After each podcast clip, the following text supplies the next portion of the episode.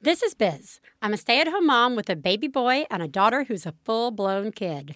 And I'm Theresa, a part time working mom with two little boys. This is a show about life after giving life. Don't listen with your kids because there will be swears. This is One Bad Mother. This week on One Bad Mother, the power of negative thinking. Plus, Biz again feels cheated by TV. Theresa fails to find the fun in four. And we talked to sexuality educator and author Cory Silverberg about his new children's book, Sex is a Funny Word.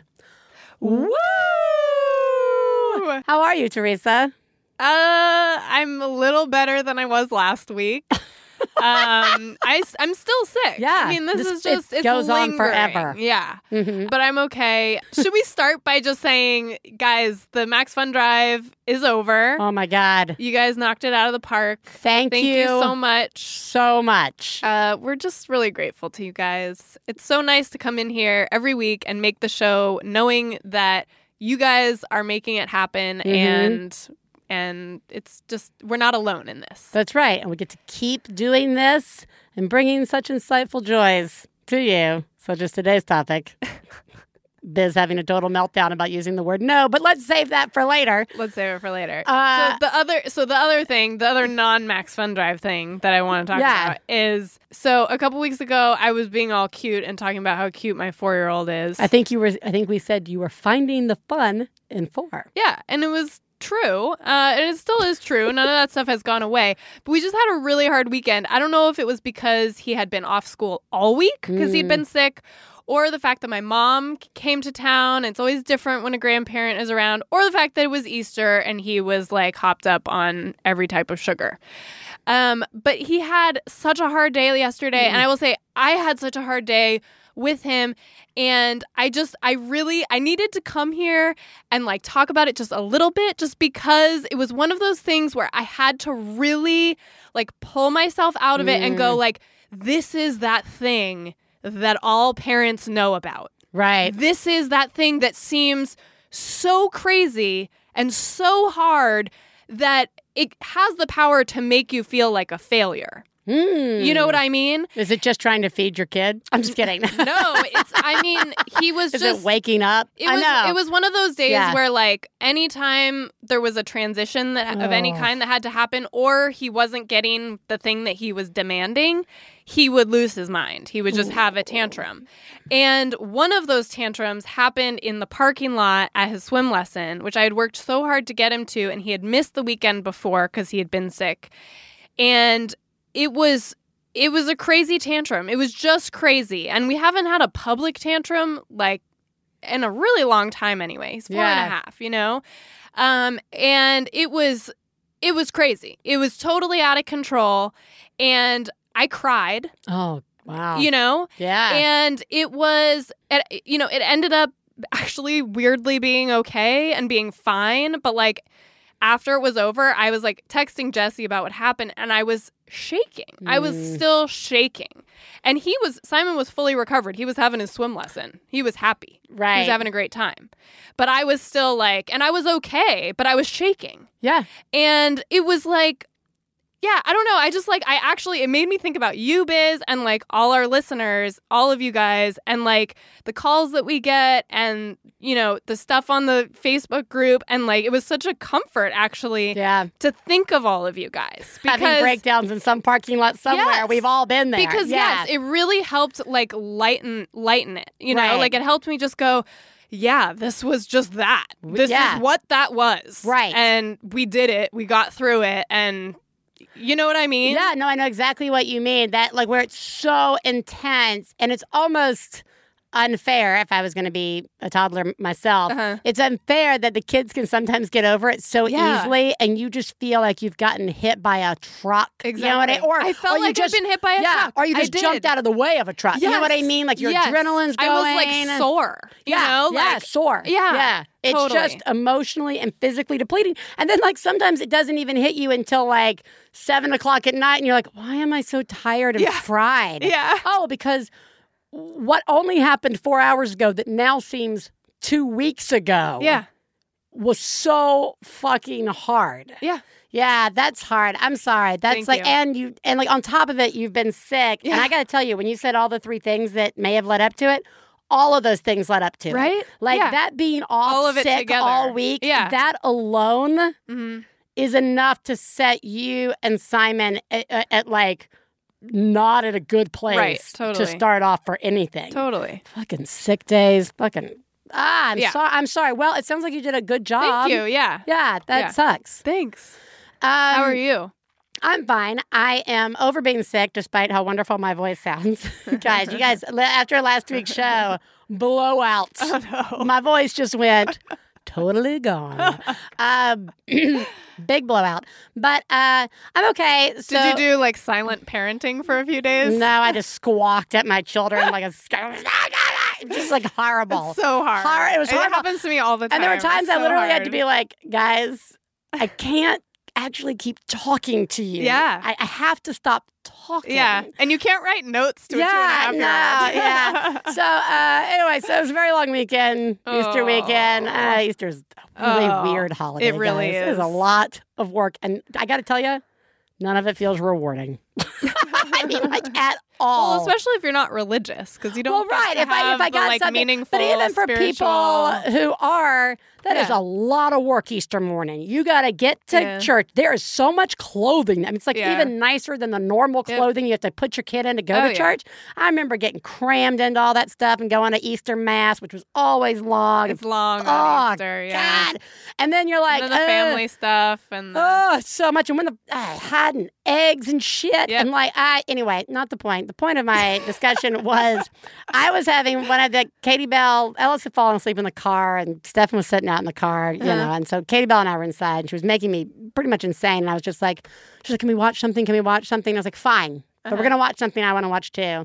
So I'm going to show you the Brady Bunch, Uh-huh. right? So we pull up the Brady Bunch and we're watching like an early episode of the Brady Bunch. Uh-huh. And I'm watching like Carol Brady like walking through that fucking house cleaning shit, right? I mean, Uh-huh. like really, ra- she's like a little pot. She's like, I'm gonna water this plant. I'm gonna. I'm like, well, you got like six kids in this house right, Right. now, and like, and you have Alice. I mean, six kids. You need the housekeeper, all right? Yeah. you need some. You need this help. yeah. All about it. But like, I was just like, and all the kids were like, kind of like totally taken care. And I was like, why is this is my expectation Yeah. of what family life and parenting is supposed to be just like the leave it to beaver thing i went through Yeah. and i find such comfort in watching it because that's what my life is supposed to be Huh. and i was like oh again show me the television Yeah. show where there's a toddler in the house Yeah. the youngest kid is like clearly in first she's reading Right. cindy's reading in this episode she still has a lisp she can't be that old right. She's still like her underpants are still hanging out of her fucking dress, right, the whole time. But Yeah. like, I'm like, that is inappropriate. Uh, but so maybe six, seven. I don't remember. I don't either. yeah, I a don't kid, know. But kid. either way, no one needs a parent except to Right. occasionally swoop in. I'm like, but that's so. also TV. I, mean, I know Stefan's Nobody, like that's TV. nobody makes TV shows of actual parenting because that would be boring as all shit. Like, I well, yes, I know. And so anyway, but I was just like, I was like getting like angry as we're sitting there. I'm like, I want that. That is what I thought I was getting into. It was nothing watering like that. a plant. Just watering a plant. I'll wearing a fucking nice little wearing a beautiful dress. Yeah. Watering a plant. Being totally tuned into my kids' needs, solving those problems, and uh, having a hilarious Alice around. Yeah. Like feeding, like they were like, Cindy had like a problem, and Alice was talking to her and to like break some bad news to her. She's just like, that kid's just eating a fucking piece of cake, like a Uh-huh. big slice of cake. Yep. Which then led me into like, when am I supposed to be feeding my kids cake? Do, uh, Yeah. do they get cake just randomly, like at any time of I day? feel like there's lots of stuff from like 20, 30 years ago where kids got cake on All the the time. regular. Like there's so many like bedtime Yeah, where like uh, people- bedtime for Frances and well, there's uh, also uh, Little Bear's says bedtime. goodnight or whatever, Yeah, where the father's yeah, the father carrying him around on shoulders the and he just eats a giant Piece of cake before at bedtime, bed. a chocolate Yeah, cake, at huge bedtime. cake. Yeah, that was like a thing, and Yeah. people had cakes around. Yeah, Like, they just would had be cakes like, around all the a cake. I'm always having it. Well, I guess if you don't have to take care of your children and you happen to be home all day, yeah, why not make cakes? yeah, I guess. Anyway, I think this remotely ties into what we're talking about today, which is when trying to set boundaries for your children turns into nonstop saying no for no good reason Oh, at yeah. your children. Mm-hmm. please take a moment to remember if you're friends of the hosts of One Bad Mother, you should assume that when we talk about other moms, we're talking about you. If you are married to the host of One Bad Mother, we definitely are talking about you. Nothing we say constitutes professional parenting advice. Biz and Theresa's children are brilliant, lovely, and exceedingly extraordinary. Nothing said on this podcast about them implies otherwise. Theresa. Yeah. I I really I gotta tell you, I cannot remember if we have actually done a whole show on just saying no to your Yeah. child. And neither of us bothered to look it Neither up, of us bothered you to look, guys. Sorry. just- Let's look it up. Deal with Somebody it. tell us. Somebody tell us. But if you're like us and you're a parent, it's probably, probably going to sound new anyway. all again. Yeah. But so I thought it'd be fair just to recap. I think some of our stances on the no thing Sure. before we get into what I'm really bringing to the table yeah, today. Let's not reinvent the wheel. Nope. Let's start with what we know. Correct. So I am totally okay saying no to my kids. I do not fall into the camp of I'm never going. When Katie Bell was born, there seemed to be a wave of, and she's six now. So about six years ago, there was a wave of articles going around to make you feel like shit. Like the the feel like shit du jour of the time on the internet was never say no to your children. Yeah. Don't say right? no. Don't Yeah. say no ever. Uh, and I just had to move on. I was absolutely going to say no to my kids Yeah. in a healthy, positive way. All right. Do you? Are you okay? Are you pro yeah, no? I'm okay with no. I right. don't have I don't have like I, I think there's also there's a there's a camp of people also who are not in that like I'll never say no to my kids as a stance, but just have a hard time saying no, Yeah, which okay. I understand. Like it's really hard to like not let your kid have something that they want or to say no to them and set limits. I think that is another camp that is Yes. a an, a place that I understand. Right. I'm not generally in that situation, but I totally get it. You know, Right. Yeah. I- am so not in that camp right Yeah. now, which is again where we're going to hit. But Okay. yes, I, I agree. There's Yeah. also the camp of I can't say no to my kids. Yeah. And you have to figure out ways how to do that. Yeah. There's also what I think we all kind of strive for is the alternatives to saying no, which I think are pretty healthy, despite all the articles always Sure. starting off with 10 things you should never say no to your kid, or Right. 10 things you're ruining your kid by saying, Yeah. fuck you, internet. But like where you're like, instead of saying, no, don't hit your sister. Yeah. You're like, hands Yeah. are for hugging, not hitting, Yeah, right? let's or whatever. Like, yeah, let's, you know. food is for thro- eating. Does she like that? Yeah, No, food is for like eating, she- not yeah. throwing. Like, whatever. Yeah, whatever. There's Different of- ways yeah. to say it. Yeah. Uh, we're all doing great. Okay. Um, so I feel like that. And then Stefan and I, in particular, and I know we've talked about this before.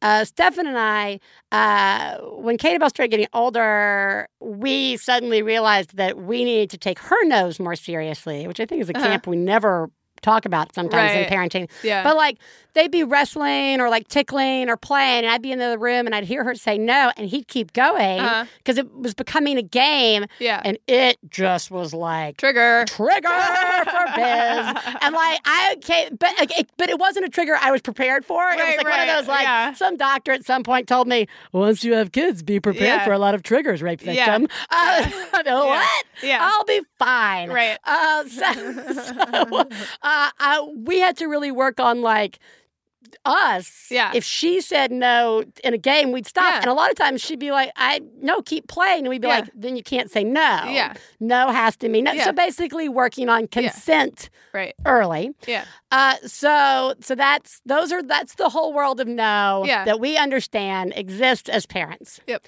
I think they're all reasonable. Sure. What I am having a problem with at the moment, I'm going to come to Sage Theresa in hopes that, Oh, God. that she can right. she can drop some knowledge bombs on me or not, or at least just do admit that she does what I No. do. No. I have found myself just like saying no Uh-huh. so much recently, and I feel like it's been gradual. Like I, I, I am pretty sure that seventy percent of what I say no to these days is completely irrelevant. It's like one of those things like Garlic, how you doing? Fine, how are you? You no one's actually Uh-huh. asking. You're not like, you're hey, how's your baby? You pregnant? I mean, like all the, you know, Uh-huh. like how you can't stop shit from coming out of your mouth where it just pours out. That's where I am with no. Uh-huh. And I, I So you just say no impulsively or and reflexively without reflexively, yeah. Like sometimes uh, it's because my children just cannot do anything without asking me, Right. right? Yeah. So, and I'll be like busy doing something, or even if we're playing, they'll be like, "Hey, can I uh, change pants?" No. Why did I just say no? Why? Yeah. my- and, or like, I'll see them walk. Sometimes I say no, Uh-huh. and they're not even doing anything. They're just like walking through the house, Uh-huh. and I see them about to like go near something Uh-huh. that I'm pretty sure they're probably going to touch. Uh-huh. Not that it affects me, affects the house, or affects anything. But I'm like, no, don't even think about touching the thing, right? Like, like I just Yeah. like no, no Yeah. Play-Doh. No, you can't have a snack. No, No, you can't. yeah. uh, no, don't sit in the car. No, don't touch that. No, not with your hair. No, no, I'm not putting your hair in a ponytail right now. No, like, I need like, and I'll catch myself if I'm even being slightly present. Uh-huh. I'll realize like we were outside playing this weekend. I, just was like, I it was just like a no machine. Uh-huh. And I turned to Stefan and I was like, I don't even know why this is coming out of my like my mouth. And it, I don't, I'm not even sure he's aware it's coming out. Yeah. When I, a million years ago, when I used to smoke, people actually would say to me, I didn't even realize you were smoking. I'm so used to seeing you with a cigarette in your hand, Yeah. right? So I don't think people uh, that I or even Stefan is aware anymore Yeah. of how much I'm saying no. And I just need to get to the bottom of that. Okay, I have a question for Yeah. you.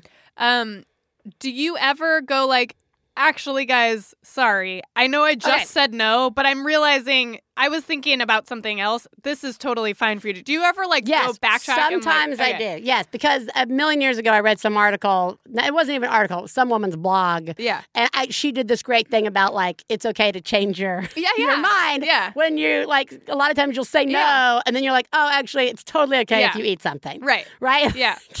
Yeah. Why not? It's totally okay if you go play quietly in your room. Yeah. I don't know why I just told you no. Yeah. Right. Uh, and uh, so I I have put that into my like lexicon of thinking. Yeah. So sometimes instinctively that will come. Oh, actually, it's totally fine. Yeah. Nice. That I feel like that's major because That's major. Okay, so I have some thoughts about what's going Okay. on with you, but first I just have to preface it by saying, um, I think I've said this on the show a while back, but um, one of the only pieces of advice that our pediatrician ever gave Mm. me about like um, child like discipline or whatever Yeah. was like um, parents always say like my kid doesn't listen to me he doesn't listen to me but he he does actually listen and what he hears is that if he keeps saying asking for the same thing over and over again Right. you'll change your answer and so Oh, he is listening right. keenly he's just he knows that sometimes if i keep pushing and pushing and pushing the I'll answer will change Right. and so he just said like my one piece of advice is once you say no just Mhm. stick with it and then they'll stop asking because they'll know no means no basically Right. um, and like that was actually super helpful. And I feel like in general, that's my mental guideline. But I have been where you've been, Which is not that. Which you right. it- well, is- but it's so I think it's actually different because at Yes. first I used to go, well, I've said no, I'm now I'm fucked. But what I realized is like unless your kid. Unless you're reacting to your kid throwing a huge temper tantrum about it and you're like, okay, never mind, because of what you've done, Right. I will change my mind. I think that's really different from saying, um, whoa, I just said no to this, but uh, let me tell you my rationale for what I'm actually changing my mind because of this specific reason. Like, Right. I really think those are different. So I wanted to start out by saying that and also that that's awesome that you're doing that. Oh, Like, oh, okay, yes, thank you. Because what, I, what, because you're right. I am all about the camp of like, no, you can't have another cupcake, and that's a no. Yeah. like that's a, I've said it. Yeah. I'm sticking to it. Yeah. right. That's not a problem. Yeah. Or we have to get somewhere, so no, we can't play one more game. It's time to go. Yeah. totally fine. Yeah. I'm also okay with the like rational no's of like, you know, no, you can't use my makeup, right? yeah. Like, or or no, if I walk in and find you jumping on the bed, no, you can't jump on the bed, Yeah. right? Yeah. But those aren't the things Those I'm saying no to, right? I just want to be clear for our listeners. For I want to be very clear. Yes. That's not the camp I am. not I'm like, about. are you breathing? No. You need to stop breathing. No, you need, I mean, like, mine's like, did you just stop walking and bend down to pick something? No, stop. Just stop. All right. So here's what I here's what it actually makes me think about. Okay, you're gonna maybe not like this. Um, okay, this is what I think it actually is. Okay, Okay. because I I do it too, Mhm. and I I actually think that it's this is one of our toddler brain things because Mm. um, Oscar does the same thing to me all the time. Oscar Oh. is too. Um, he will I'll offer him something and he'll just say no reflexively. Yeah. But then he'll think about it and then he'll go, "Oh, yes, actually yes." And he'll go for it because Right. it's actually something he wants. I'm offering him milk or something. Right.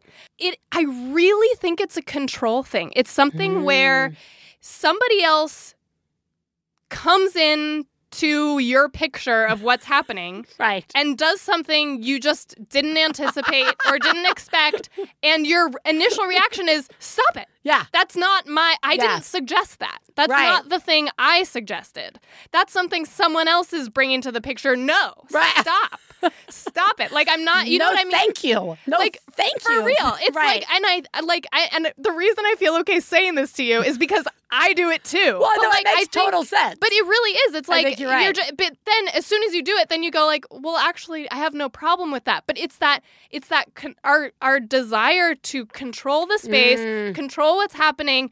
Anybody else throwing a wrench into something, even if it turns out they're not throwing a wrench in, Right. they're just adding to the whatever is going on in a positive way maybe like or it's just not what you expected it's it's an initial like shutdown reaction of like just stop doing that because that wasn't Right. what i wanted Yeah, Or I that don't wasn't want what I thought children in my house. Everybody can Yeah. die. Because, like, a lot of times, I it then cycles into this feeling of guilt for me. It plays like into this really like like I'll then be up at night. Oh no! Like like this on not all the time, guys, but like on like after a really long weekend where I've Yeah. been like the no queen. Yeah. Where I'm like like sometimes a lot of it's like Katie Bell, who again is six yeah, and is I want her to be independent. Uh-huh. I want her to make her own peanut butter and jelly sandwich. I want her to get her own snacks and food. Yeah. I want her to clean her own dishes and put them in the dishwasher and to do like all these things. Yeah. Right? Yeah. And I will know her. I'll just get it. No, no, Yeah. no. Get Yep. what are you doing in the cabinet? No, and you're right. Don't you think that's yeah, no, and you're right. Yeah. It's some weird control thing yeah. and I hate it oh. because I'm like, part of me is like, am I stunting? You're like sabotaging. I'm sabotaging the Yeah. natural, as well as like her. Like, I am all about like, I mean, like part of my brain's like, I'm gonna raise my children in the forest, forest school guys. You just like look at those kids like milking sheep at like milking sheep, milking cows at like you know three, and like feeding chickens. Like you see that shit on the internet, and you're like, why is that not my life? I want my kids to be like totally cool around animals, like barn animals or whatever. Like, do it. You see these things, and you know it's because kids have been given this. And in my brain, this is how it plays out, guys. Yeah. I see it, and it's because they're doing a million things that I'm not doing. Right. Yeah. Um. And I'm also, but I'm also a big believer in like, I'm not going to force my kid down a slide to teach him to go down the slide if they're not Right. ready. Totally. Right. So it's like this weird balance of, I want my kids to do all that, like, you know, exploring and learning through mistakes and like touching and making messes and like Yeah. fixing their own food, even though that like it's still like not going to be right yet, you know? Yeah. Like, but, but I'm, it's going against, It's going against. it's going Yeah. against what my Yeah. brain is is Yeah. allowing to happen. Yeah. And like, and, and so I know that some of it is giving up. I mean, I'm, my house is always trashed at the end of the day. Yeah. What's one more giant mess in the middle Uh, of it? No, and I all- mean, but I'm sympathetic to that. I mean, that is hard. That is really hard. And I don't think, I don't think maybe it's helpful to look at it as like needing to let go on this one. It's more like almost like you need to, if you want this, Mhm. give yourself like one a day where Right. you like force yourself to fight that instinct and like do it the opposite way from what your body and mind Right. and instincts are telling. Do you know what I mean? It's not. I It's not just like a relax, let it go thing. No, this is like really fucking hard. This is the It is. opposite of what you are naturally wanting to do. And I think there's some, and you're you often talk about the deep maternal instinct. Yeah. That like you know that I don't know. I, I don't think I blow it off, but I don't think about it. yeah, ever. Yeah. But I think this plays into Totally. the like, I need to keep them safe. And if I just keep yelling no at them all the time, Yeah. then, you know, I mean, because part of me is like, I used to jump on the bed. right. What's the fucking wrong? As long as I I, don't know. kids, stop fucking asking Stop me. asking me. Uh, that's the lesson I've been trying to teach them since So birth. true. Stop asking. Just go to your room and we will deal. Ask forgiveness today, tomorrow, which you didn't want to ask permission for today. However that fucking saying goes. Like, let's get on Oh, because I so know funny. they've got to learn Yeah. from stop like from the accidents and from the whatever. And like, are they gonna die? Yeah. Probably not. They might lose a tooth. You know what I mean? Like, Right. so it's. But I know that part of that instinct is also like, I don't want the destruction. I don't want them to be hurt. Yeah. I don't want, I also don't want to deal with it. Yeah. I mean, that's the big selfish Yeah. takeaway right there. I'm not fucking deal with it. Because when you're with your kids, I don't, I don't think it matters how much time you're with them. Yeah. You live with them. Yeah. So even if you're only with them in the mornings and in the evenings, Yeah. or if you're with them all day, it does. I don't think that plays into like the degree of this. You know what I mean? Because either way, we're all adults and we get tired and whatever like things that we're trying to do as well as kids, because that is a bullshit myth that if you are at home, you are focusing on your children the 100% of the time. You know Yeah, what I mean? Like, No. it's the same thing as like the bullshit truth that if you work, you're totally refreshed, walking in the door, ready to deal with your children. Yeah, Right? no. it's bullshit. Yeah. So like I there I think there is this place where and I'm so scared it's never gonna get better. It's only gonna get worse as we spend more and more time with our children forever. Yeah. The like part of that no, no, no Yeah. is totally me instinctually being like, oh, I just want quiet. Yeah. I just want I don't want to see anybody. I know. I just want to oh Yeah. stop doing the stuff. Yeah. Right? Totally. But I think, well, I think a couple things. Thing number one, I- really think that like teaching our kids to do stuff for themselves rather than just doing it for them is always way harder. and like we need to acknowledge hard. that. Giving them the opportunity to learn, it is really important, but it's fucking exhausting. It I mean, is. it's like potty training is the perfect example. Mm. It is way easier to change a diaper than deal with potty training. It is way easier. Yeah. I mean, once they're potty trained, sure, that's easy. Yeah. But like getting through, I mean, do you know what I'm saying? Yeah. So there's, and that's one example, but there's millions of things about being a human in the Mhm. world that we have to deal with with our kids for that. So that I feel like we should acknowledge.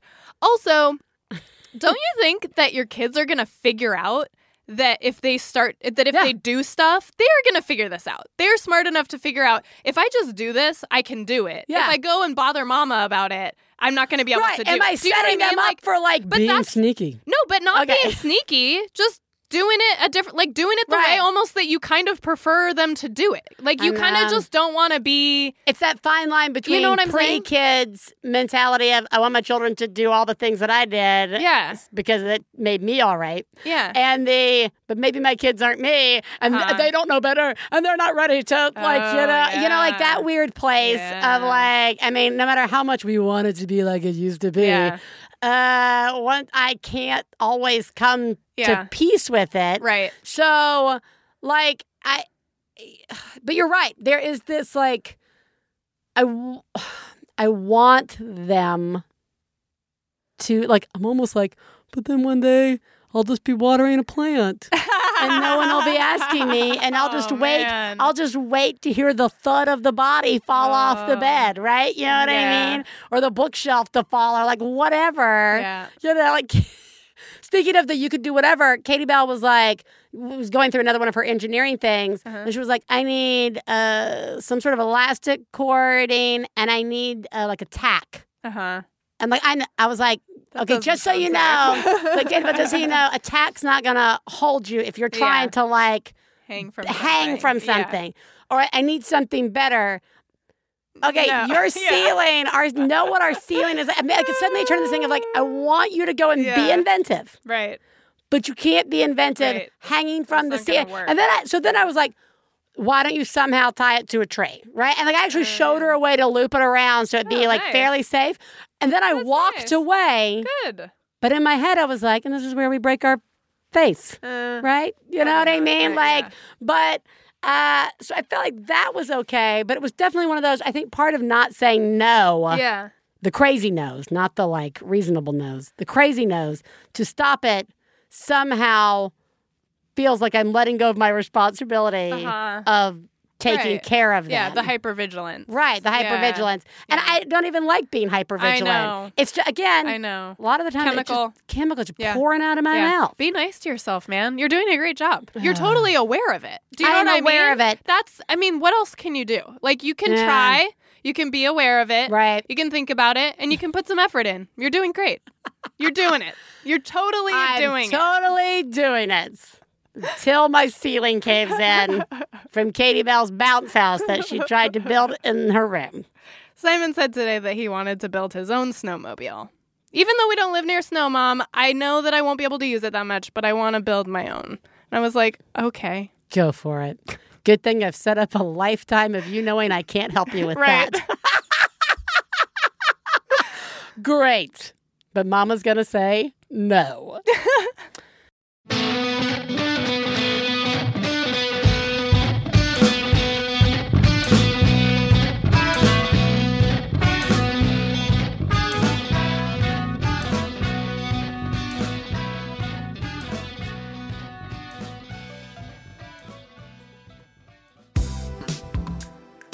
You guys, I'm so excited to introduce to you my new baby, Getting Curious with Jonathan Van Ness.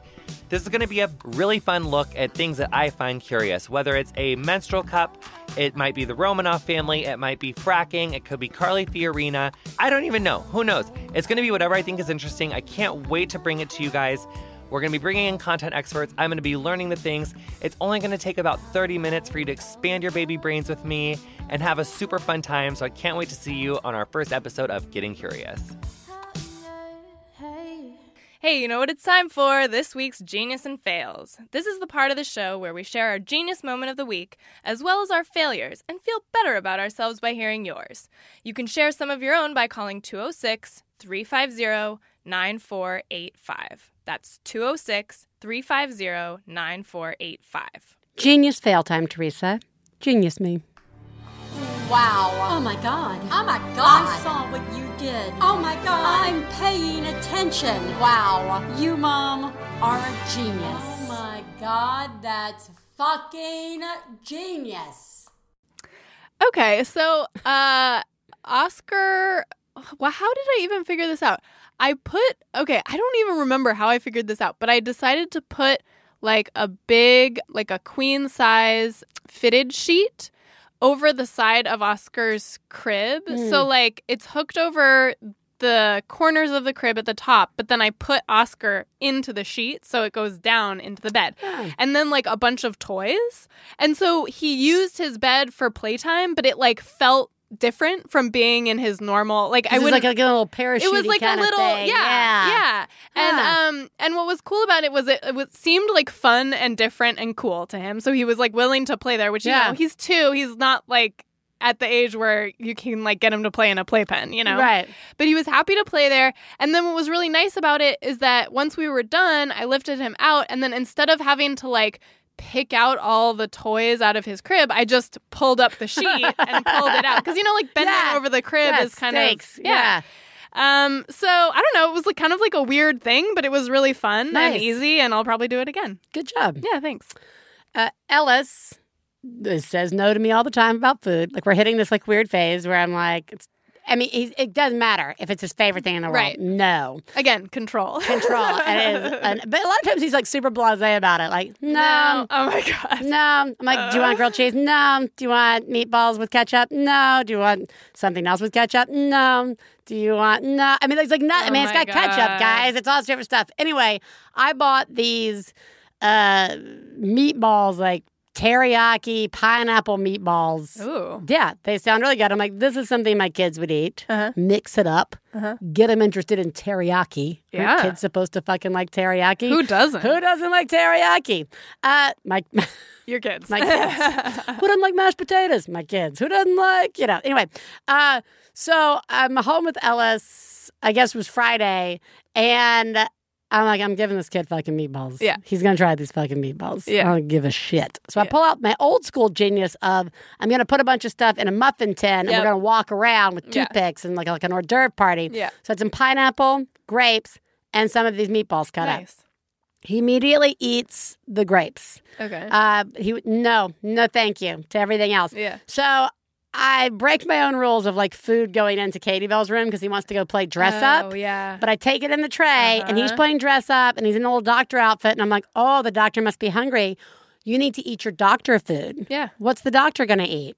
And he just reaches in and takes that fucking meatball. There you go. So I just kept saying stuff like, Yeah. doctor needs more food. Yeah. You need more doctor food. And he ate them all. And then that night at dinner, that night at dinner, he was like, no, thank you to like the barbecue Yeah. chicken, that like leftover barbecue chicken. And I was like, you know, are you a firefighter? What does the firefighter need to eat? Ate that fucking chicken. I was Oh, like, that is so God. dumb. Good job. So dumb. So good. Though. It was. I was just like, can't keep this up. I love it. I But love it so fine. much. Good job. Thank you. Hi, I'm calling with a genius. I figured out that if I stash my candies in an empty breast milk storage bag, uh, the bag that they come in, it's opaque, can't see through it. Uh, nobody fucks with them. It's awesome because no one else is getting into the breast milk storage bags but me. So, anyways, thought you should hear about. Uh, maybe it can help somebody else. Bye. She's just Love hiding it. her candy in breast milk candy. bags. You I'm- gotta hide your You gotta candy. hide your candy, guys. You don't want to wind up being like me, eating shit in a closet, No. just trying to eat it where no one can see. I Opening can the smell fridge and hiding behind the fridge door and scarfing it right there and popping your head back up like nothing happened. None of us clearly do this. Mm-hmm. Mm-hmm. Mm. We're Mm, trying Mom- to. Mommy, it smells like chocolate. Mm-hmm. Yeah, I don't know. Right. so good job. Good job. job. I totally. I you could just convince people you were breastfeeding for the rest of your life. Yep. That's it. Failures. Theresa, fail me. Fail, fail, fail, fail. You suck. We have like this little portable DVD player, which we use sometimes uh, for the kids, and we bring it with us on car trips. Mhm. Um, but we don't have like a holder for it at all, and like. Oscar's rear facing and Simon is forward facing. And so like on our last on our last two road trips, I was holding I was Jesse drives. I was holding the fucking uh, DVD player like behind my head, resting on the back of Oscar's car seat so that he could look through his mirror and see it, and Oh Simon could see it. And my arms got so fucking tired, and it kept like getting knocked around, Yeah. and like I kept like having to switch positions, and it was like so ridiculous and so stupid. And I was like saying to Jesse, like, we need to get like a tablet with one of those like sleeves that goes over the back of the seat, blah blah blah. And we're like, should we buy a tablet? I don't know. No, no, no. Went through this whole thing.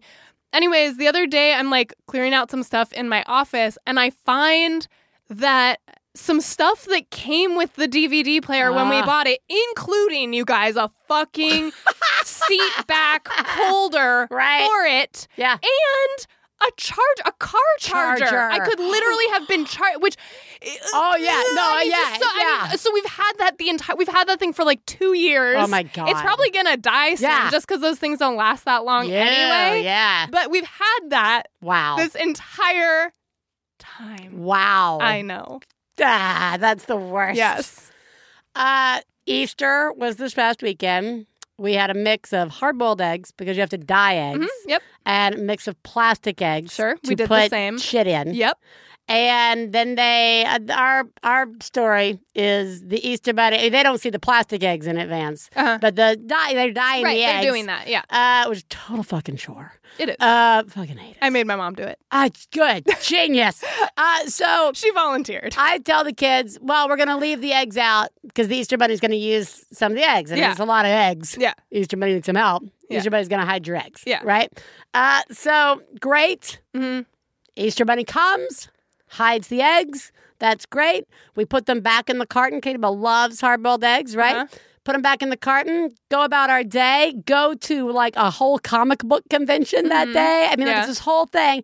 We come home and uh, those eggs have been sitting out, Mm. like, yeah, all day. Like millions of you guys, we, we just left. I'm sure lots of people have hard boiled eggs that have been left out in the hot sun for an Yeah. incredibly long time. And then uh, uh, Stefan also found uh, one that hadn't been found out in the yard as well. Perfect. So there's all, a lot of rotting eggs Yeah. coming home to that. I think a lot of eggs get, Get wasted, wasted. around Easter. I hate that It's shit. rough. It is rough. Yeah. It's rough. Calling in with a fail. on the road with my family to visit some friends. Woke up 4:30 this morning by my beautiful five-month-old son who was wide awake. We had not packed anything, so that was fail number one.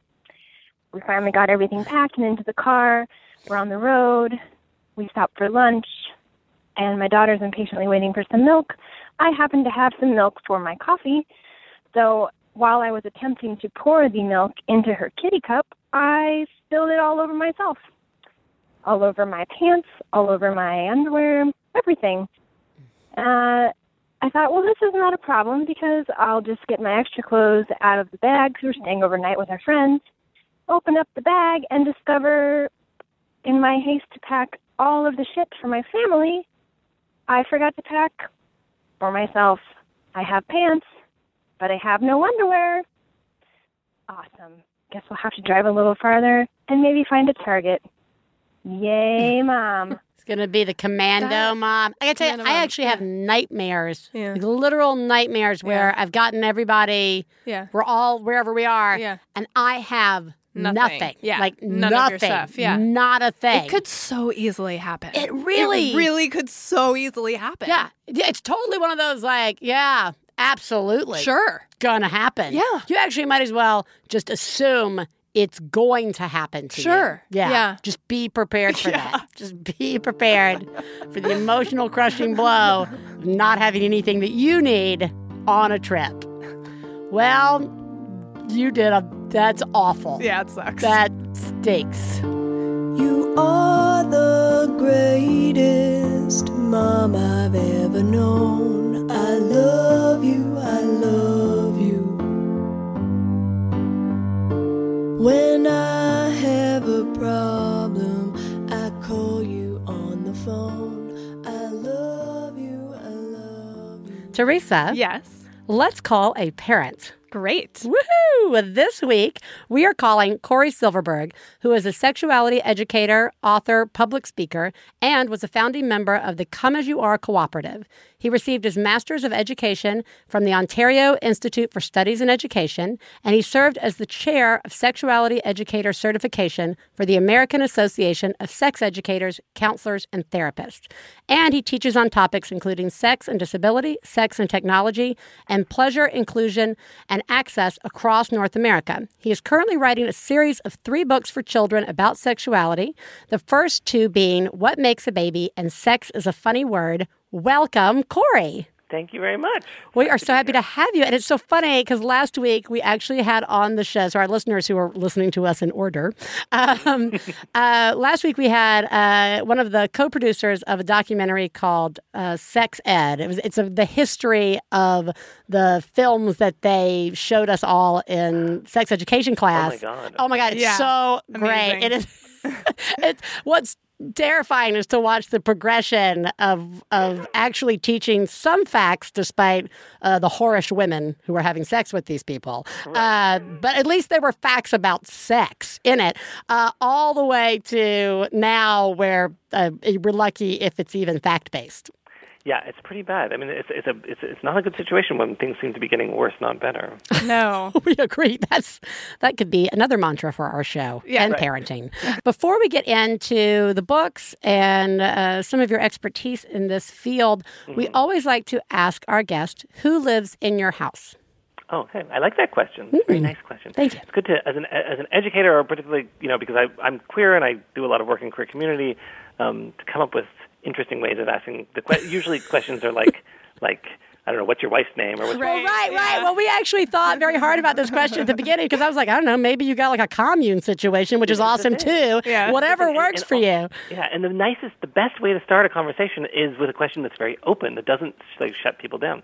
Um, right now, fewer people live in our house than, than usual. So I, I, I live with my partner, and we have an 18-month-old daughter. Um, Oh, my uh, gosh. Yes, very cute. Her name is Sadie. She's lovely. Oh. um, and uh, and that's it right now. We so before about a year before Sadie was born, um, my dog passed away. Oh. Um, so we've I have been without a dog for the first time in in a long time, and it actually does like um, partner and I we talked about this that it, does feel a bit weird to have so few people here. So right now that's it. There's like three of us, and I don't know. Right now, there's a lot of Easter eggs, but other than that, I don't, but they're not alive anymore. Yeah. fair enough. Fair enough. Let's talk about the. J- I know you're planning on uh, three series uh, in in this series, but let's talk about the first two that are out Sure. just a little bit. Tell us a little bit, uh, in a nutshell, if that's even possible, Yeah, about yeah. the two books uh, that you have out right now. Yeah. Well, so the first one was called What Makes a Baby, and it specifically deals with reproduction. So it helps parents tell, explain to their kids how a, ba- how a baby is made. This is, well, let me say it this way. Kids have two things that they usually want to know. They want to know how they were made, they want to know mm-hmm. how they were born, and they also want to know how everyone's born, how do humans get on the planet, right? They want to know the story about their own birth, how they came into the family, but then this other piece, which is about sex ed, it's reproduction. Right. So the book is written for sort of four to four to six or four to seven year olds, and it's um, and basically explains um, sort of like reproduction, gestation, and birth. But it does it in a way that is inclusive, that works for anyone. So the big thing that it takes out is it takes it takes gender out where it's not needed. So instead of saying, you know, you grew in your mommy's tummy, it, we explain that that that basically that you grew inside someone's tummy, but we don't we don't use the word mummy because we don't need to use the word mummy. So it's a book that works in this case for trans dads. But it also is a book that works for single parents and a book that works for parents who have adopted because again, all the books that were out there told one story. And that one story was you have a dad, and that's who you got your sperm from. You have a mom, that's who you got your egg from. They love each other. They made an intentional plan to make to give birth to you, which is not the case in about half the half of the time. Right. Yeah. So we're lying to our kids there. Um, and then you were born, and it was beautiful, and everything was perfect. Um, and this is just nobody's story. So even though I, I, kind of wrote this, I wrote this book for a particular trans family, it became the most funded book on Kickstarter I when I. I used Kickstarter to crowdfund it because it was so needed. Um, and it's you know, and it's got these beautiful illustrations, and it, it really is just an. The, the point of it is that it allows parents to do this kind of this basic science piece, but also to tell their kid the unique story of how they came to be in the family. Um, you know, so I'll just give one example. Rather than only giving, you know, cre- like like sort of all the props to the to a woman who carried who carried a child to term, which in fact she does deserve a lot of that. Um, we talk a lot about how parents are waiting and waiting and waiting for a baby to be born because that's the case for adoptive parents, right? So I, we, you know, in working on the book, I met a lot of parents who had adopted, who do all of this waiting and all of this imagining about what their family is going to be like, without actually carrying a child. Um, and there's no reason why a kid who's adopted shouldn't be able to read a story about how their parents love them so much, without being told like, eh, but you know, maybe not as much as those like parents that gave birth, you know, themselves. Yeah.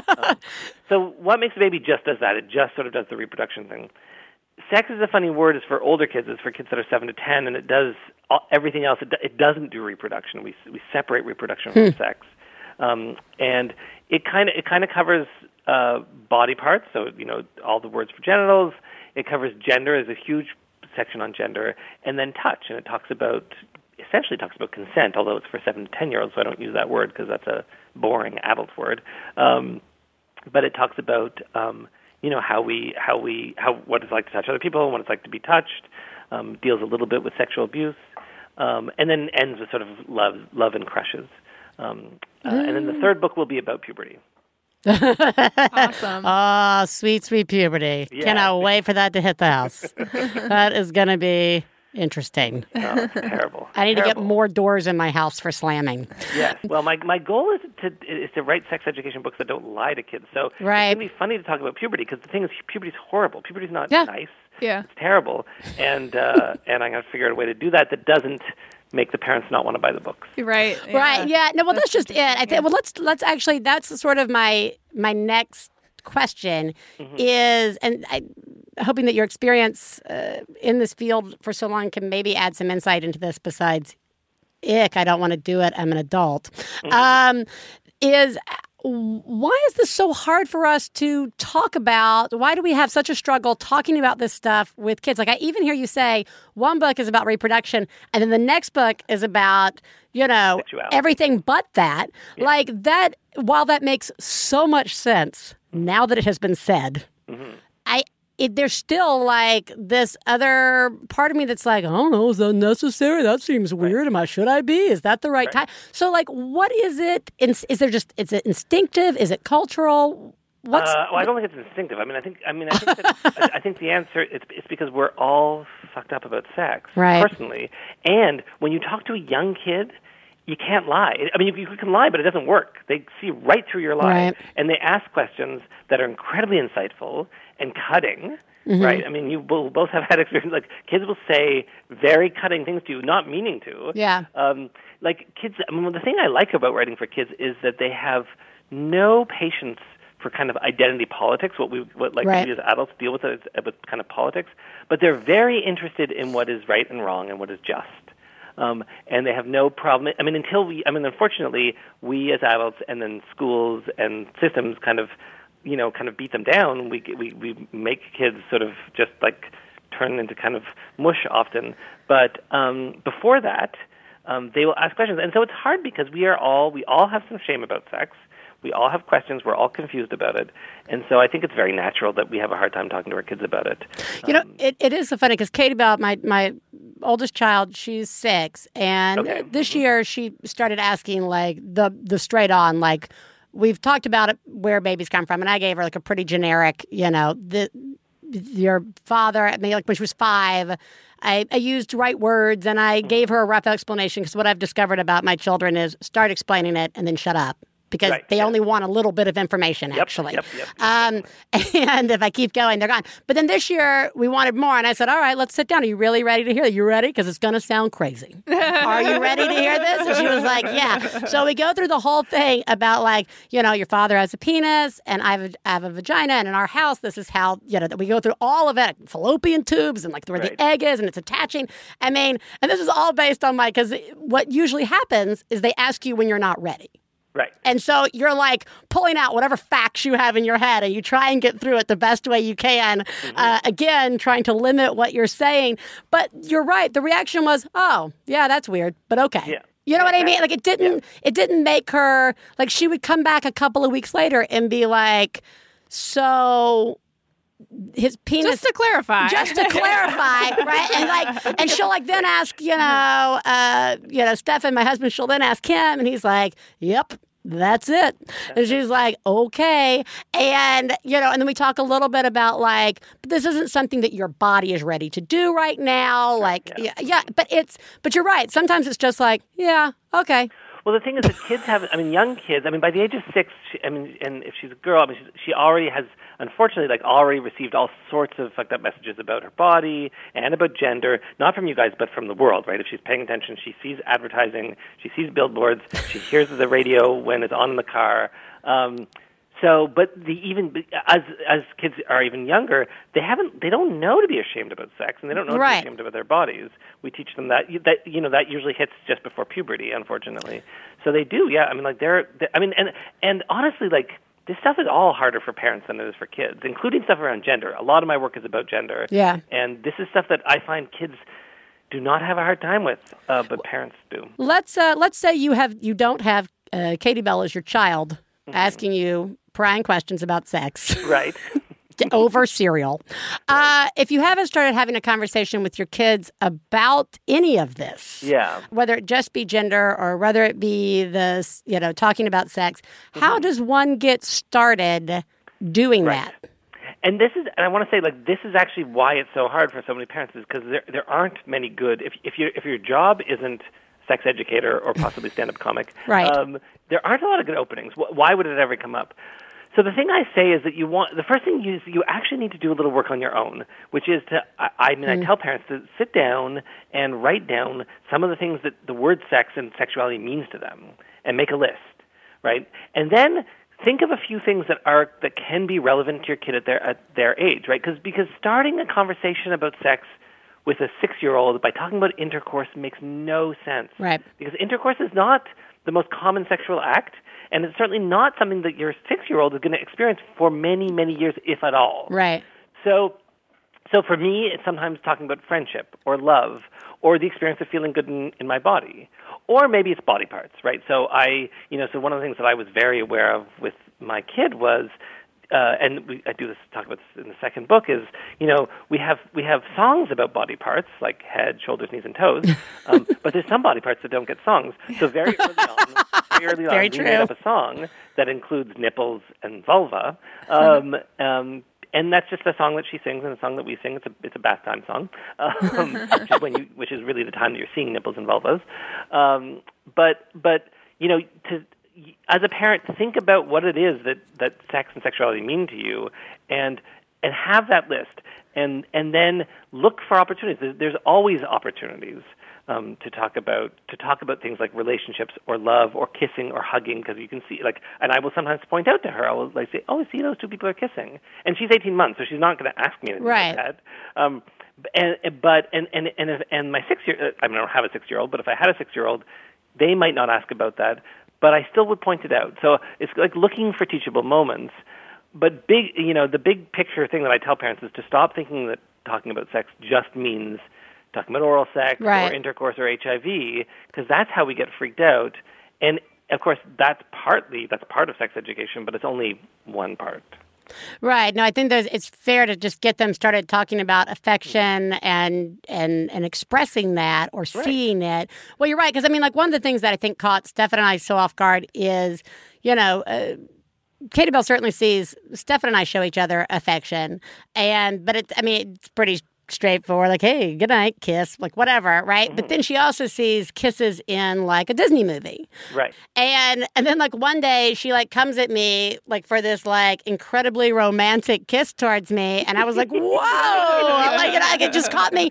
Because in her head this is like what a kiss is. Right. And I'm like Oh my God, you know, like every bit of like Southern Catholicism in me had to like pull back and keep my mouth shut and not like totally crush her, but at the same time be like, well, that's one way to show affection, but that's, you know, I mean, but like it was like, whoa, like again, so much of this is like, whoa, I wasn't prepared for that. right because but because they don't know i mean i mean one of my favorite stories and this is actually kind of common story is is like the ki- kids will ask well so one woman she was actually interviewing me for a show and she said that her i think she had a son had said uh mommy can i smell your vagina like, well, you know what? Like, like this, like if you don't until you know, Right. There's no reason not to think like, you, you're allowed to Yeah. smell my foot. Yeah. right? We make Right. a joke about a smelly feet. Right. Yeah. So, but so that's the opportunity. But then you see what you did there with Katie Bell is a sex education by Right. saying, Yeah. well, that's one way of showing affection, and you and you reserve that for some people, right? And that's I mean, and that's how we talk about crushes and love in sex. Sex is a funny word, and I think that that's actually you know one of the problems I have with so much sex education is that it is that it it draws these in, inaccurate boundaries around all relationships to mm. suggest that there's there's no intimacy there's no i mean i won't call it sexual intimacy because i think sexual intimacy is different but you know the way you touch i mean here's something that i'm that i love and surprised about about having an 18 month old is how much we touch each other's bodies Yeah. right Partic- i mean well not i shouldn't say each other's because she doesn't do it to me but but like you're just in and on your kid all the time Yeah. yeah. and it's lovely. I mean, like we. Lo- I mean, it's also so great because my kid is super duper fat, and and is not and is yet and is yet to experience any shame around that. And you Right. know, she's 18 months, so she might not if she doesn't if she doesn't grow up to be fat too. But but um, it's such a lovely thing because having a bunch of fat friends, I know how h- hard it is to be fat in the world, and it's not hard for her to be fat in the world Right. now. um, anyway, so that's a. Per- I mean, you, you just gave a perfect example. There's always opportunities to talk about to talk about sexuality. Um, um, and just to look for it, and, and and also, I mean, I think your approach is the approach, which is say a few things and then step back, right? Because your kid, your kid will follow your kid's lead. They'll let you know if they want to know more. Uh, They usually don't. About everything that I try and teach them. They're just like, all right, I'm good. I'm good. Oh, did you just say that we believe in ghosts? I'm just going to walk away with that and we won't talk about anything else. Uh, then I'm going to go drop this knowledge on the playground. That's my favorite is that I know whatever I'm telling her, she's dropping on the playground, Yep. uh, which actually I think is going to lead nicely into this because we do talk a lot about, uh, uh, you know, gender or I make my stabs at helping her understand. And we'll do the same thing with Ellis as he gets older, my son, you know, that like they're, like she'll come home a lot with the like you know boys girls don't play with that it's a boys thing right, Right, right. and now she knows to stay on the playground there's no such thing right? Mm-hmm. like play with whatever you want. But what one of the things that i have learned uh, very valuable to me through the show is uh, when i was teaching my daughter about this one of the ways i was teaching her was not at the same time being very inclusive of people who were trans uh, gendered uh, because i was just talking about you know, uh, my comparison had been there's no such thing as a boy thing or a girl thing in terms of items. And I talked about penises and vaginas. Like that couch doesn't have a penis. That couch doesn't have a vagina. It's just a couch, right? And, but luckily, some of our listeners reached out and said, actually, you you weren't being very inclusive. So I want to talk a little bit about that because it was a great chance for me to like, oh, okay. I, I can do that better now. Uh, and you're right. When I went home and talked to my daughter later about it, uh, she was like, yeah, it's cool. Yeah. so I totally didn't give two shits. Yeah, Uh, exactly. but what if you, let's start off with a big question that I think Mm-hmm. uh, people are culturally, we're just starting to kind of uh, get into and learn about is, uh, is what if you have a child who is, uh, who thinks they might be trans or gender Mm-hmm. creative? Like, how do we, what do we do as a parent? Right. Well, I would say you, you can start by like buying them cake and celebrating. Right. I was, I was a gender nonconforming kid um, that didn't that that, that that that aspect of myself was not celebrated. Um, so I mean, whatever. I mean, what most parents do if they don't have trans folks or gender nonconforming people or queer people in their lives, most parents freak out a little bit because it's so unfamiliar. Right. Um, so you can do that. So you do that. Um, I, the, the good news is that there's never been a better time in terms of resources for parents. So there are great organizations. Um, sort of one of my favorite in the states is this thing called Trans Youth Family Allies, and I can I can send them to you if you want to. You can put them up somewhere. Um, yeah, yeah, we'll link. We'll link any any links you have. We will link. yeah. Right. So there's like great organizations that are organizations of parents. I mean, parents have really been driving. Parents and their kids have really been driving a, a huge change in the last sort of 15 to 20 years. Where it used to be, if your kid was doing what they would call, you know, cross-sex or cross-gender activities, behaviors, the quote unquote treatment was to talk them out of it, basically. Right. To convince them that they're wrong and they need to they need to follow the the rules based on what what their genitals are. Um, and now it's actually quite different. So there's lots of good organizations. There's lots of good blogs of parents. One of my favorite ones is um, called How to Be a Girl. Uh, it's like a mom with a trans daughter, um, and it's not. I mean, she and she's no expert. Like she doesn't. She's just. She's. It's not super comprehensive. It's just her experience, their experience. Um, the other thing I would say is if you don't have connections to queer or trans community yourself, is to get support. So, like counseling and therapy is really important. We usually think that it's important for the kids. As a professional, I would say that it's actually much more important for the parents um, because your kid is going to be. I mean, if your if your kid is if your kid is gender nonconforming, if your kid is is trans or might end up being trans, um, it's true. They're gonna they're gonna experience all sorts of discrimination, and you're gonna expe- experience all sorts of discrimination. Right. And you don't have any good role models yet. So um, they're they're they're coming up. So so for me, getting like getting counseling support with a therapist who isn't themselves going to be freaked out about this is important. Um, I'll give you. I mean, a lot of what I do. I mean, I'll give you. I'll share with you my email address, and you know, if you're a listener, can always just contact me, and I can always connect them to good resources near where they live. Um, but it is about connecting. It's about connecting to resources and knowing that there's nothing wrong with your kid. Also knowing that there's no way of knowing who your kid is because your kid doesn't know that yet. Right. And a psychiatrist doesn't know that yet. Um, so really, you know, the the advice that I give, the clinical and edu- psychoeducational advice I give, is as much as you can let your kid be who they are, and make their options known to them. Nice. Um, so the last thing I'll say is like, and this is actually a tip for parents who who just like want their kids to know about trans and queer and Right. youth, is make sure your kid understands that there's more than boys and girls in the world. And again, kids aren't freaked out by this. You just it's just a question of all of the books always talk about boys and girls. You can always you just always slip in like, oh yeah, and then there's some kids that are, you know, neither or both. Um, and if your kid wants to know more, they're going to ask you, and then you know you can send them to my book, or you can read my book, and, and, and also you can send them to me, and I can suggest other resources. Um, but a lot of kids are going to be like, okay. so much of the time that it's like, all right. Right, moving on. But the most important thing is that they know. Like, so I didn't know. I didn't know the word trans, and I didn't know about trans. I didn't know that trans was an option. Yeah. Um, you know, until I was like in my twenties. Well, I think that's a with, and my dad was a sex therapist. and my Like mom that's a librarian. big thing. See, I think that's like a big thing that like uh, Tracy and I were talking a little bit before the show. I mean, we're just we're not that off in age difference, but I'm in my 40s, and And, y- and I'm, I'm 46. yeah, so I, I'm, I've been very lucky to have, uh, you know, I've been in the arts. I'm very lucky my whole life to have, uh, you know, uh, lots of gay and lesbian friends. It's been great. I've been very exposed to that world.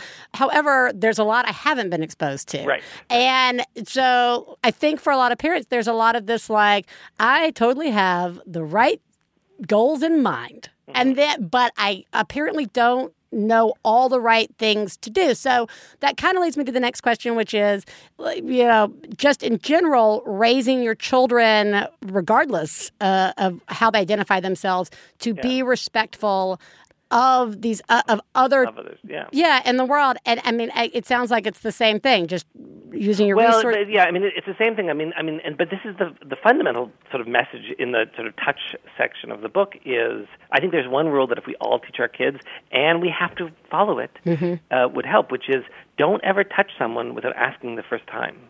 right. Ever. Doesn't matter who it is. Right. Um, um, and this is about consent, right? And it's the first time, right? Because it's, because it's not about you're going to ask every time. Obviously, you're not going to ask every time you want your mom to hold your hand or you want a hug or a kiss from a family member. Um, that's not realistic. The way sometimes the way we talk about consent is ridiculous because it's unrealistic. This idea that like you negotiate everything all the time. It's not actually how it works. But if you don't know someone and you want that toy or you want to give them a hug or whatever, ask first. Um, so, and I, so I think that that's like a big thing that we can do in terms of I, in terms of um, helping kids be a bit more respectful around gender stuff. It's tricky because we need to do it ourselves, right? So if we tell our kids to do something, we don't do it. So, so one of the things that I encourage parents to do, and it's not easy, I would say this, is stop gendering kids you don't know, right? So when you're in the playground and you and you see a kid over there and you you're pretty sure it's a girl, and you say you think you're trying to get your kid to go away and start playing with other kids. Go play with that little girl over there. If you don't know it's a little girl, don't do that. Go play with the kid in the orange shirt Yeah. over there. Um, it's it's it's it's much harder than people think. It is. I mean, it really. I mean, it really is. I've been busted so many times, Yeah. thinking I'm like high fiving Batman, and you know, like a little kid in a Batman costume, like, "All right, Batman," and the mom will be like. She totally wants to be Batgirl, and I'm, I'm like, I'm a total jerk. Sorry about it, but you're still also awesome as Bat. And then I, you know, slowly back away, overdoing. But it's very hard. It's hard. It's hard. But it, but the thing is, I think you. And so, the, but I guess the message I give to parents is just try. Right. Don't Right. feel like. Of course, there's going to be some parents out there that are going to tell you you're a terrible person because you did that. and it's like you know what? It's hard. What are you going to like? Way to go, bad person. Like it's hard to. It's not always easy. Um, but to try. And then the other thing I will say is is that it is to p- look out for all kids, right? So particularly like playgrounds and museums and parks, like uh, especially around like, but as, as young as three and four, certainly once we get to six, seven, and eight, you can see that some kids are being left out. Yeah. Um, and then you can actually see that some kids are being teased. And be a grown up and walk in and just and like you could just go in and say like, oh, is everything okay? Are you okay? Or how's it going? Like like as grown ups, we can really uh, sort of like break up the kind of weird tensions that happen between kids who are acting stuff out that they don't really understand either. Right? Like I think a lot of the times when when a kid, you know, like a a boy with long hair who's now being teased is being teased, I'm not really sure that the kids that are te- know why they're teasing him. Right. They just they just know he's different and they're supposed to tease him. So I think that's the other thing is that we can, we can step in. Yeah, we actually have to do this with Katie. Katie Bell will come home again with these like facts, like, oh, so and so's already got boobs, right? And I'll be, I'll be like, ah, to be honest, I'm not sure if she does or if it's just weight or whatever. I don't know, but like, I'll just say to her, all right, and that's great. Katie Yeah. Bell. And one of the things that, you know, our responsibility is to our friends, um, even if they're not our best friends, is to say, that's great. So if you hear one of your other friends saying, I can't believe so and so's got boob, you can be like, I don't know, seems pretty cool to me, right? like, you've got to work on standing up for everybody, mm-hmm. regardless of what they look like. But I know how hard that can be then for the kids. But you're right. As parents, we've got to kind of step in and be like, well, what is wrong with that? Can you, can you, yeah. And- And I think that the act- the added message to give to the kid is, I know it's hard. Yeah, right? Because I exactly. think the kids Yeah. can some. I mean, certainly I had this experience of, of being told all of these. You know, I grew up in this like typical kind of liberal middle class white household, Right. Where I was told to do all the right things, but I had no clue how. Yeah. and no one pointed out that it was difficult. It is Right? hard, Stand up for yeah. yourself. Stand up for other kids. It's like I was afraid. Well, so, right. So to make it clear that like that the, that the thing we do is we try, and we don't always succeed, um, but trying matters. Well, Oh, Cory, I like that. yeah, that, that I like that too, and that's also why Katie Bell will be able to kill somebody with her bare hands thanks to karate. Um, Good lord. yeah, I know. Uh, we, all we all bring our baggage to the table, Cory, uh, and it plays out in our children. Um, Cory, thank you so much for joining us. This was great, and the books really are so needed and so helpful. and glad. I really like the idea of even if all of it sounds super overwhelming, the mm-hmm. simple idea of just sit down by yourself or with your partner and writing these things out mm-hmm. and realizing like what's good to start with or what you may not need to jump right to and just even identifying the words so that when these things spring up upon you mm-hmm. and they will you're ready a little bit more ready Yeah. so we'll link everybody up to that as well as to the resources you've talked about thank you so much for joining us Yeah, thank My you. pleasure. Thanks, thanks for having me. okay bye-bye Bye. Bye. You make me sing ooh, la la la. You make a girl go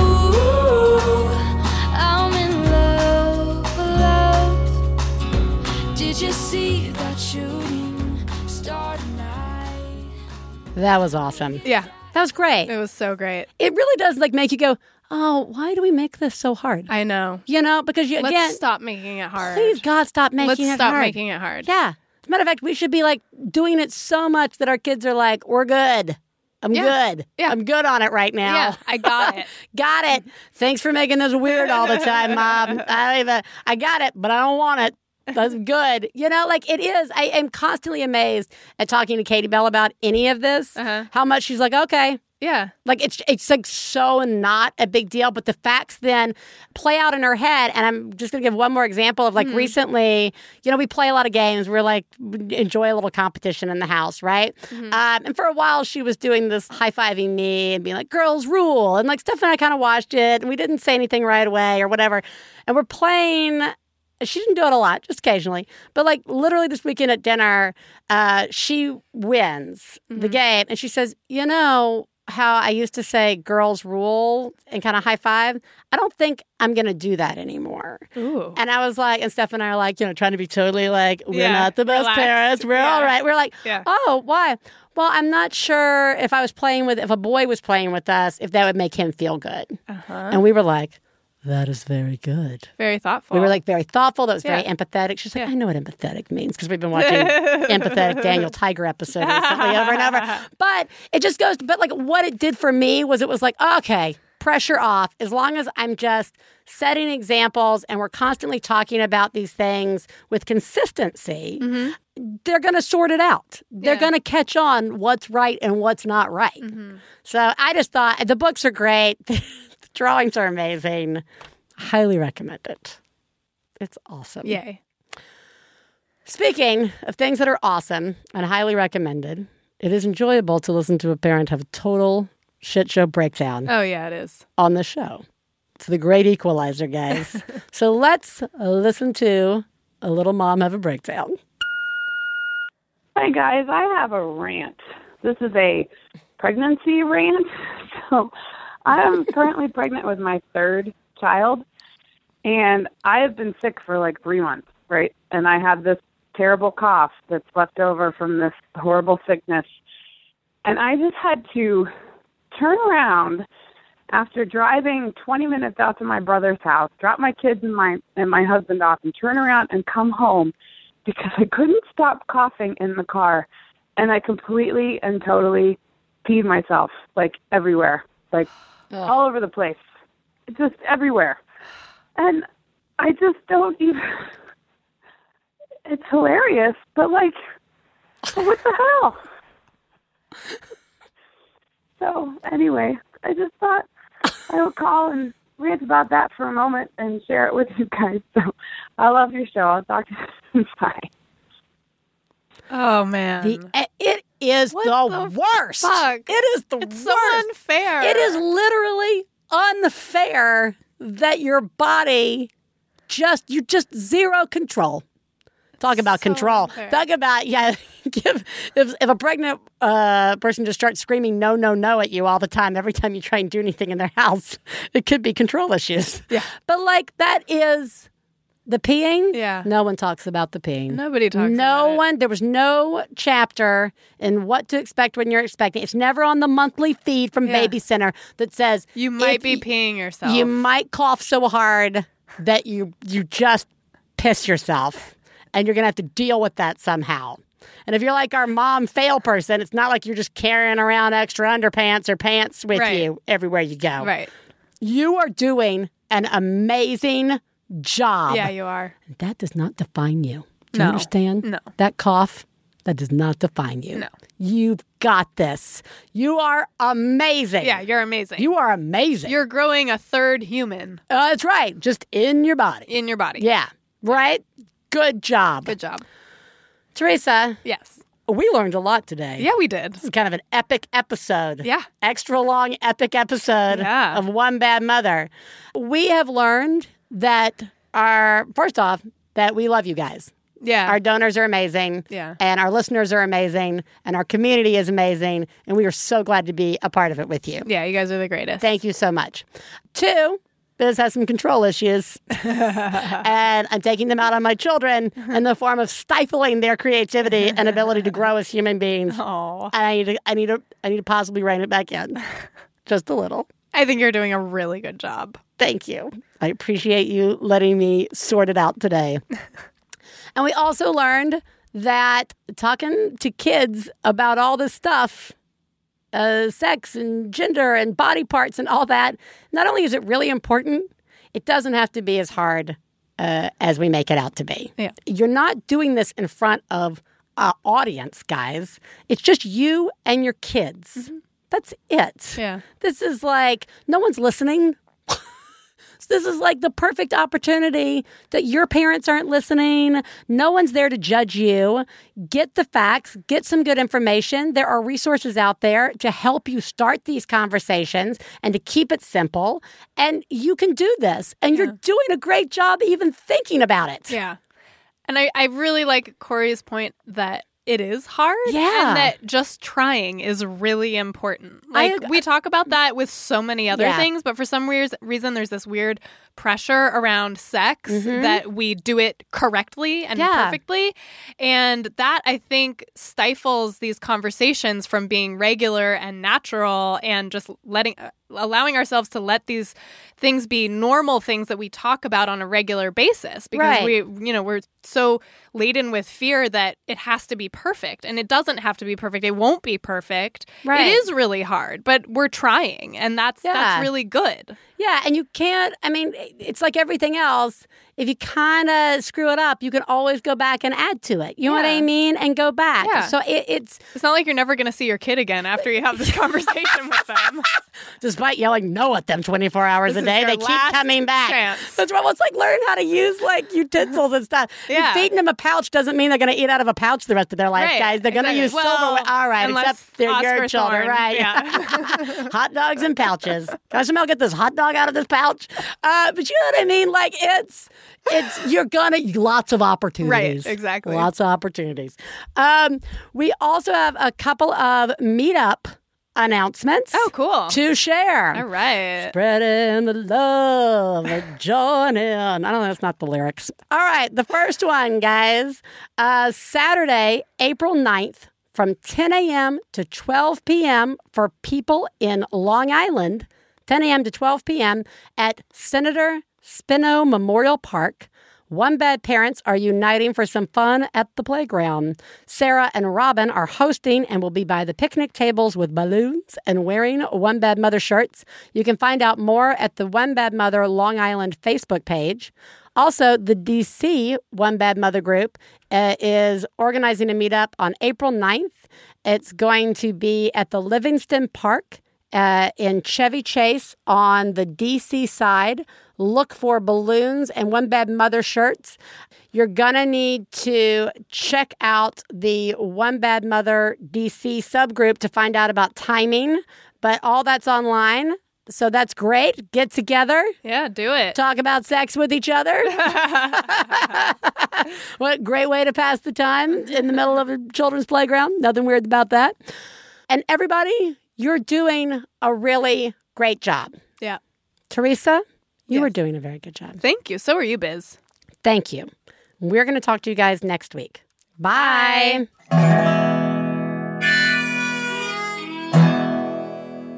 I got the low down mama blues. I got the low down mama blues. Got the low down mama blues. Low down mama blues. The low down mama blues. The low down mama blues. You know that right. We'd like to thank Max Fun, Lindsay Pavlis, our engineer, our husbands Stefan Lawrence and Jesse Thorn, our perfect children who provide us with inspiration to say all these horrible things, and of course, you, our listeners. To find out more about the songs you heard on today's podcast and more about the show, please go to MaximumFun.org. One Bad Mother is a member of the Maximum Fun family of podcasts. To support the show, visit MaximumFun.org and click on Donate.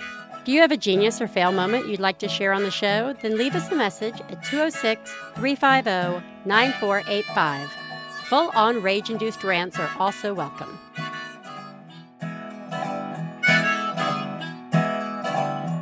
Well, daddy, baby, fussing fight. Got low down mama blues. Oh, said daddy, baby, fussing fight. Got low down mama. MaximumFun.org. Comedy and culture. Artist owned. Listener supported.